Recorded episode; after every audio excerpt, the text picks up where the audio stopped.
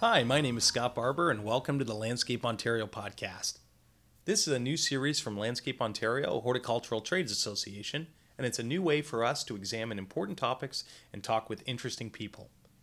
Today we'll be speaking with Tara Zupancic. She's a public health scientist and writer who specializes in environmental health and health equity. Tara is the founder and director of Habitus Research, and she's the co founder of the Center for Environmental Health Equity at Queen's University. Tara holds a Master of Public Health from the University of Toronto's Faculty of Medicine, and she currently lives in Caledon, Ontario. She joined me at the LO office in Milton to discuss some of the research she's been a big part of, which demonstrates something I think that a lot of us know intuitively, which is that nature and green spaces are good for us. But what's really important about Tara's work is that she's been able to show, use a public health lens and her academic background to really demonstrate that point. For example, Tara was the principal investigator and author of a really important report called Green City Why Nature Matters to Health. It was published in 2015 and it was prepared for Toronto Public Health, and it ultimately led the city's Board of Health to call on the City Council and the Mayor of Toronto to increase the amount of quality green space in the city. Tara's doing really important work. She's a wealth of knowledge and uh, she has some really cool information I think is really valuable for horticulture professionals, both in terms of when you're talking to homeowners and clients about the value of what you do, but also from an industry wide perspective when we look at the story we're going to tell to young people who are pursuing careers in landscaping and horticulture and about how uh, the work that we do is so valuable um, for our communities and our cities and, and for people and, and our health. So I think you're really going to enjoy this interview. It's coming up right now. The Landscape Ontario podcast is sponsored by Dynascape Software. LO members save 15% on Dynascape products, software upgrades, and online training. Visit dynascape.com for details. Hi, Tara. Thanks so much for being with us today. It's really great to have you here at the LO office uh, to speak about uh, some of the research that you've been a part of, which examines the connection between green spaces and nature with human health. First, I'd like to start with just how you became interested in these topics. So I was one of those typical kids that uh, would spend a lot of time in nature, and you know, there's research that supports that that your early childhood, uh, spending time in nature, influences your interests uh, as an adult and how you feel and how you care about the environment. So I definitely was one of those statistics. Uh, but I mostly was interested in focusing on children's health. Uh, but then when I started university, that's when I had a chance to read Silent Spring by Rachel Carson, Our Stolen Future by Theo Colborn, Having Faith by Sandra Steingraber, and all of these really looked at the intimate relationship between the environment and our health, and really underlined uh, that the sort of illusion of the environment out there and us is, is just that it's an illusion. Um, and I was hooked from that moment on. It sort of put together my passion for children's health with the environment. And from that moment on, I continued to study in public health, focusing on environmental health. Fantastic. And could you take us through just a little bit of an overview of some of the most um, significant benefits that green spaces have on human health and sort of what you've learned over the years? Maybe just start on a sort of bird's eye view on, on some of the major things that you've learned. Sure. Yeah, I, I could really talk for hours about this. Um, the research over the past 10 years on this topic has exploded. In the past five years alone, there's been at least seven scientific uh, systematic reviews, which is, you know, they look at the past 10 or 20 years of research. Um, the most significant one, uh, I would say, was um, authored by James and colleagues from Harvard University, and that was in 2015. And even then, that is considered out of date, actually, because there's been so much um, published since then. Um, so, at a, at a very high level, what we know is that um, time in nature or spending time in green spaces uh, provides immense support to mental health. So, there's very strong associations between time in nature and reduced risks of depression, anxiety, um, so, for example, the study out of Stanford University in 2015 showed that a 90 minute walk in nature actually shifted brain activity. So, the brain scans would show that um, it would shift brain activity away from rumination. And that's the part of the brain that cycles over and over again in negative thought patterns, and it's a risk factor for depression and anxiety. Um, and they had another group who took a walk in an urban setting and didn't ha- uh, the brain scans didn't show that shift that effect. So that's important because it's not just about the physical activity. So it's not the physical activity uh, that seems to be causing this shift. It's something about the connection with nature. So that's just one example. Um, the link between mental health and time in nature um, has it appears to be strongest in children which is really important um, so we know that more time in nature improves sleep.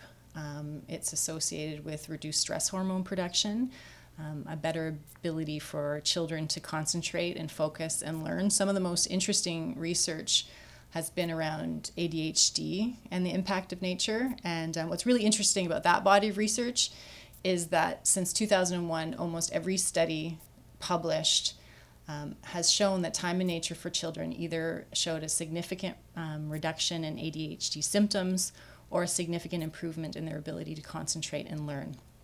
And they also found that uh, with a study in Stanford that the 90 minute walk in nature improved the adult's working memory. So we know that it can uh, potentially help with our ability to learn, improve sleep, mental health, then, of course, there is the influence on physical activity. We know that children in a natural setting, they move their bodies more. They move differently, they're more active, they're more creative. Um, we also know that it helps children, um, it improves their social development. Children in a natural setting play much differently than they do in more of a structured setting. It's less competitive. Um, so they, it's supportive for building relationships. And then lastly, like I said, I could talk for two hours about this.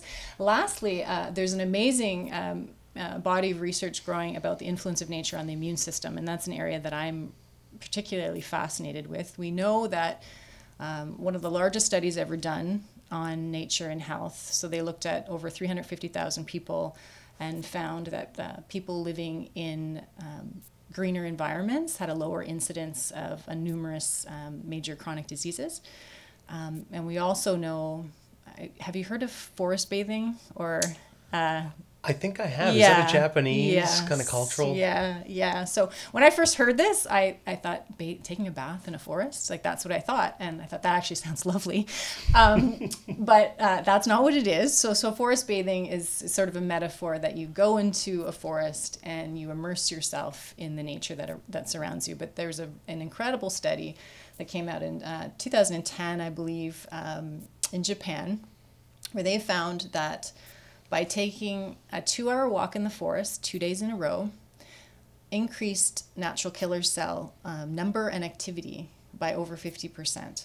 So, natural killer cells um, are known for, they're the cells that like to attack cancer cells. And so, not only did it increase the number and the activity of the natural killer cells, but the increase was significant even 30 days later. So after you you know leave the forest and go back home.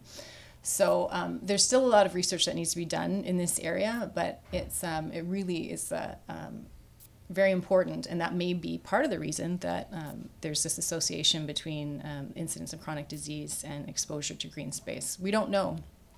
Yeah, but so there's more work to be done. Yeah, more work to be done. So there's actually, but we're seeing the research is showing there's there's, there's actually a, a physiological uh, mm-hmm. response. Do we know um, what do we know about what what it is about nature and plants that has this impact on, on people? Yeah, so there's a lot of different theories. So you know, at this point, the state of the research shows these uh, associations.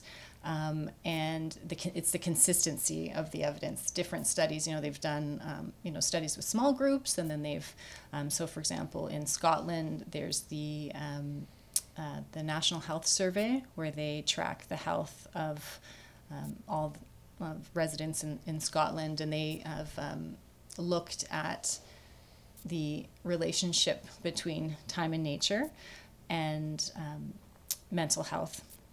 And so they find that, that you know whether you're looking at a small study with a small group of people or you're looking at a large population like that there's there seems to be a lot of consistency in the findings and that there's even a dose response relationship. So the more time you spend in nature the greater the benefits. As to the reasons why that's where we're headed. That's where, where we need to go. And there's a lot of theories about it. Um, and my own personal opinion and bias is that it's never you know we live in this culture where we always want the silver bullet the one answer and i think it's a number of things happening. You know, our immune system is boosted. We are our dna is uh, you know evolved over time. We are meant to be outside. You know if you look at the evolution of, of human beings um, the time that we've spent indoors especially now you know with 80% of canadians living in cities is is really a blink of an eye relative to how much time so our ancient dna wants to be outside so that's what i say the reason is um, is that's that's where we have adapted and so there's so much of our body from our immune system to our brain function that feels better in nature. Absolutely. Yeah. And when you talk about, you talked about for forest bathing, so obviously forests, and uh, when you talk about nature and green spaces, what are the types of environments, particularly when we talk about urban settings or cities where so many people live? Um, what are the types of spaces that have these benefits? Yeah, so it, it depends on what you know benefits we're talking about. So for example, if we're talking about um, the benefits that trees provide in terms of regulating climate, air temperature reduction, filtering pollution, then you're looking at what's really important, and this is looking at a city level. What you want is a diversity of tree species. That's really important, especially um, especially in a, in a climate like Canada, where you have um, spring and fall, winter and summer, and different species function differently. So, for example, um, the deciduous trees are essential in the summer, obviously, for providing shade, for evapotranspiration and cooling. Um, we also know the conifer trees are better at capturing particulate matter. Um, and then also with the extreme heat waves, you also want a diversity of plants that can, um, re- you know, that can adapt to the heat, can adapt to the cold. So uh, diversity improves resilience. So what you want is um, pockets of nature throughout the city that are connected the connectivity makes a big difference in terms of cooling the air and cleaning the air. So that's at a high level. On a more local level, where we're talking about personal health, um, you know, boost to your immune system and your mental health. Uh, if we're talking about a city setting, what you're really looking for is what I call pocket nature, nearby nature. There's some really interesting research that for people, um, you don't even have to sit and spend time in it, but just on your daily commute, if you're walking out the door, just to have a small pocket of nature that you look at can actually provide benefits.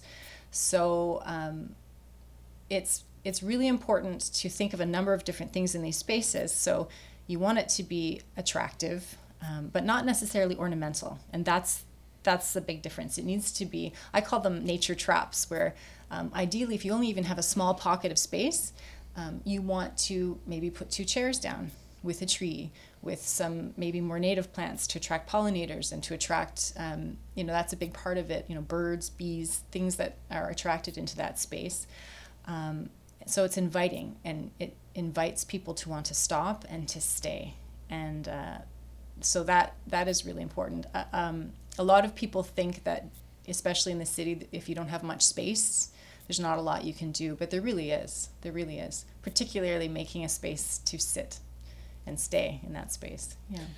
when you say, um, what does it look like when you say um, when it's connected? Um, like specifically, what, could you give some examples of what that looks like? in uh, in a city when when the green spaces have that connectivity that you mentioned? Yeah, so I mean that's really you know so now we're talking about urban planning. Um, so we're talking about the links between from park to park green corridors, walking spaces, places that are safe to bike. Um, so what you want is, you know, you could imagine, you know, ideally you have a park space and then you have either a roadway um, or a bike lane that is surrounded by trees so that if you are taking an aerial view of the city, what you see are rivers of green rather than pockets of it. So, and that's not not to confuse that with pocket nature, which is just having little bits of nature um, in the fronts and backyards. Um, but so when you look at an aerial view, what you want to see in a city ideally is minimum 40% tree cover, and you want to see rivers of green that are all connected. And what that does um, is the the the connectivity also improves air circulation for the entire city. So when you see a leaf waving in the wind, you in a way you have to start thinking of them as, as hundreds of thousands of fans waving in the wind and they're actually pushing the air through the city so they're absorbing particulate matter and pollution they're pushing fresh air through the city they're cooling the city um, and last but not least by creating spaces like that you've created a setting that's that people enjoy being in. You know, so that when they move to park to street to park, they might want to take their bike or they might want to walk instead of hopping in their car because it's a very welcoming space and it's a place to be. So even if people don't have time to spend um, in nature, forest bathing, um, as much as we all want to, um, if you can create a space that uh, your commute to work is surrounded by green, that in and of itself is benefit beneficial to mental health, but it's also beneficial to the city as a whole, the whole city's health. Not to mention, I mean, we haven't even got into what that can do for um, climate regulation, dealing with the heat waves from climate change, dealing with uh, flood prevention. You know, it just goes on and on. Yeah, and that's yeah. actually that's definitely where I'd like to go in terms of the heat aspect, mm-hmm. which uh, we know is having such a big impact on on health in, in urban settings and. What, what role do green spaces and, and nature and, and parks and, and that connected green space that you mentioned have in mitigating that urban heat effect. Yeah, it's it's a huge problem and trees and green space have so much to offer and I would love to see big changes. I mean, we're seeing big changes, but I'd love to see more. So heat, you know, I can't understate it. it it's a killer and we know that that when as we're we're seeing every summer after summer these extreme heat waves, you're seeing increased calls to the hospital, um, increased mortality, death and and uh, heat related illness.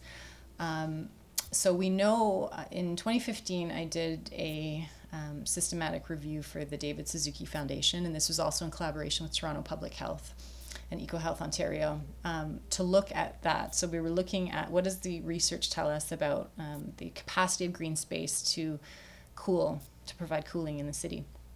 And so in general, we know that um, while trees are the best at it, you know, they're the king or empresses or however you want to put it, of cooling the air um, every type of green space that we looked at that was studied provided some level of cooling. Um, so if you're in a city setting where you don't have space for a tree, there are so many other options. I mean, there's the lovely green wall that you have here that I was welcomed when I came into uh, your office, and the green walls and green roofs are really interesting um, because they can provide um, some amount of cooling, you know, to the city.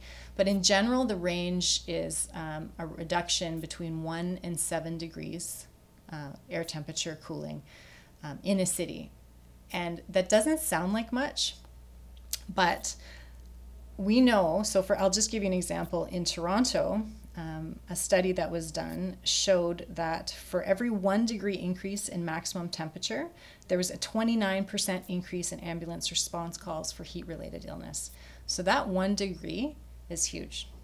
Um, it can literally save lives. And so I really think that that's where we need to um, head. It's not, uh, there's a lot we need to do in terms of um, heat waves, but creating uh, green cities and spaces for people to get relief is really important, particularly when we're talking about um, people who may not be able to afford air conditioning, who um, may not live in the ideal housing circumstance. Having public spaces that provide that nearby and as much as possible is really important. Yeah, it yeah. can be a game changer. Yeah. Yeah. Yeah. And just to circle back to to the air pollution aspect that you mentioned before, um, again, what role do you think um, do green spaces, does nature in a city have uh, in terms of mitigating the effects of pollution and, and their effects on human health? So, for every 1% um, in temperature reduction from trees, uh, that's it's estimated that would save 850 lives and also prevent 650,000 um, illnesses. So that's just a small 1%. Um, and we know that trees, in particular, um, are really great for dealing with particulate matter and um, a lot of the pollution that comes from automobile exhaust. So, for example, there's a first of its kind study ever done where they uh, installed a line of birch trees uh, on the curbside in front of a house and they measured the particulate matter before uh, the trees were installed and then after. And they found that uh, the particulate matter in the house was reduced by half so, uh, and like I said, that's a first of a kind study, but it goes to show, you know, the potential for something like this when you think about schoolyards, nurseries, uh, uh, daycares, um, hospitals. So, a lot of these spaces that are in an urban setting, um, how important it is to have that landscape around those areas where you have, you know, children who are developing, you have people who are in hospital who are sick. Um, and uh, the other interesting part is green roofs. um, they in some cases, if it's a very narrow street canyon, sometimes trees actually hold the pollution in. Um, a lot of different reasons for that, but generally, if the road is wide, it's a good candidate for um, to put trees to reduce pollution. But what's interesting uh, is that green roofs around the streets actually funnel fresh air down into the canyon and can reduce air pollution from traffic uh, where the pedestrians are walking. So again, it just emphasizes from green roofs to walls to trees. Uh, there's you know really there's huge health benefits for putting green spaces into every nook and cranny yeah, in absolutely. a city. Yeah, absolutely. Now, what role do you think um, the horticultural professionals that uh, that are planting these trees and uh, maintaining these these plants and trees and spaces? What role do you think they have uh, when it, it comes to improving health comes in our cities and our communities? Yeah, well, the, the first one is to really start thinking them, of themselves as health workers. You know, I, I have this talk that I give a lot about, you know, um, you know, people that work in urban forestry and, and horticulture don't think of themselves as working in health. And so I sometimes feel like my job is to tell them that they absolutely do. That particularly in public health and preventive health care, having these green spaces like i said from ranging from you know your physical health from your lung capacity from to your mental health so you know people working in horticulture have so much to offer. Um, i think one of their challenges is to um, help to talk to the people that they serve to start reframing to so feel confident about the health benefits that they're providing and start sharing that information. Because by doing so ideally this is my bias you know we can start moving away from looking at green spaces as um, aesthetic ornamental sort of fringe nice to have but not crucial need to have to places that contribute to health even if they're small pocket spaces so you know maybe we do less of the ornamental Japanese maple. I'm sorry, no prejudice against the Japanese maple, but we see a lot of those in the front, you know, front yard, and start thinking as, as these front yards and backyards as these spaces for people to spend time.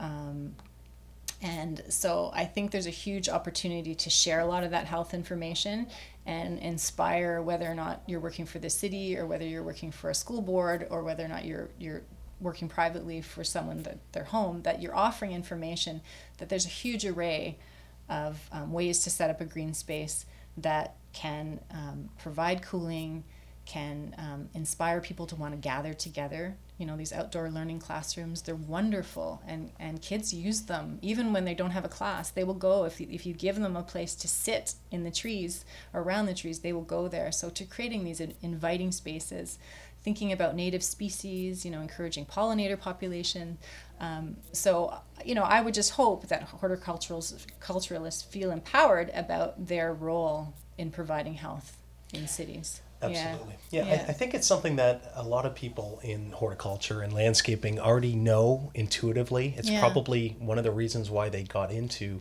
the profession is that love of nature, their love of plants, and their understanding of those benefits. And it's it's really amazing to talk to you um, and to be able to, to look at the research that is backing that up, that, that feeling that we have as people in the industry. Um, and that we've probably always known, and that we know as kids, as you say, kids are drawn to nature. They are more active in nature. It's this innate thing that we have, and um, you know, as urbanization continues, we've sort of moved away from it, and hopefully, we can start to push the pendulum the other way and, and understand what we need to do to make our cities more livable and more healthy. And um, actually, that takes me to um, one of my last questions for you is is about what is a green city? What does the ideal city look like for you? Uh, and what do you advocate for when you're when you're talking to policymakers and politicians and, and people that really have a, an impact on on on city planning and and so forth? What what's sort of your message and what, what would you hope to see? Yeah, I have a lot to say, but I'll try to keep it short. Um, number one is when it comes to green spaces, we need to talk about equity. So, you know, there's sort of a, uh, an expression that, you know, if you want to know where the wealth is in a city, just follow the trees. You know, you can take aerial photos uh, and you can see and it just it just it's just the way the market works if you can afford a big backyard with big trees you will buy that. Um, but I think there's a responsibility as urban planners and uh, politicians to ensure that Um, if anyone is living, let's say, in a high rise building in less than ideal housing uh, conditions, then it's more important than ever that they have um, really uh, inspiring, not just adequate, but inspiring uh, play spaces, particularly for children, that provide all the benefits that we talked about today. Um, so that that is really important. Um, and even if you just even if you're not thinking about equity and you're just thinking about the health benefits for the city, as I was talking about these green connected spaces, you want an aerial, you know, photo of a city where you just see green distributed evenly everywhere. That for me, that that's a sign of a healthy city, or at least one sign. Um, so, what I think is really important for making that happen, particularly for children, is um, access to green space can happen in many different ways. But one of the easiest ways, from my perspective, is through daycares and schools and hospitals where uh, children spend a lot of time, people spend a lot of time. But if you want to ensure equitable access, there's so much potential to develop those spaces. Um, you know, I know in Toronto, the uh, the school board owns an immense amount of land, um, some more inspiring than others and it's just a fabulous place. If that's where kids are going every day and spending their time, that's a fabulous place to, for an equitable approach to making sure that all kids have access, even if they're going home to a less than ideal circumstance. Maybe they don't have a big backyard. That every day when they go to school, there's that um, opportunity. And I think you know we're seeing a shift with the outdoor classrooms. We're starting to get it. Um, but I would love to see more. And I'd also love to see more on, on hospital grounds, any public grounds. Um, there's just a huge opportunity and a relatively inexpensive one compared to so many other things that um, you know has to come out of the public purse. Um, maintaining and supplying uh, green spaces is relatively inexpensive and provides so much benefit to the people living in the city, but also to the sustainability of the city as a whole. So that's my message. Yeah. That's fantastic, Tara. I so appreciate you you coming. I know there's pro- we could probably talk for for hours, and, and maybe we can do that another time. But uh, I think we'll leave it there. And and that was really fantastic. A, a great overview of some of the work you've been a part of, and some of the research that uh, that you've studied that that like I said really reinforces these things that as horticultural professionals and landscapers we we really intuitively know. And it, it's fantastic to see the research really demonstrate it. So thank you so much. Thank you for inviting me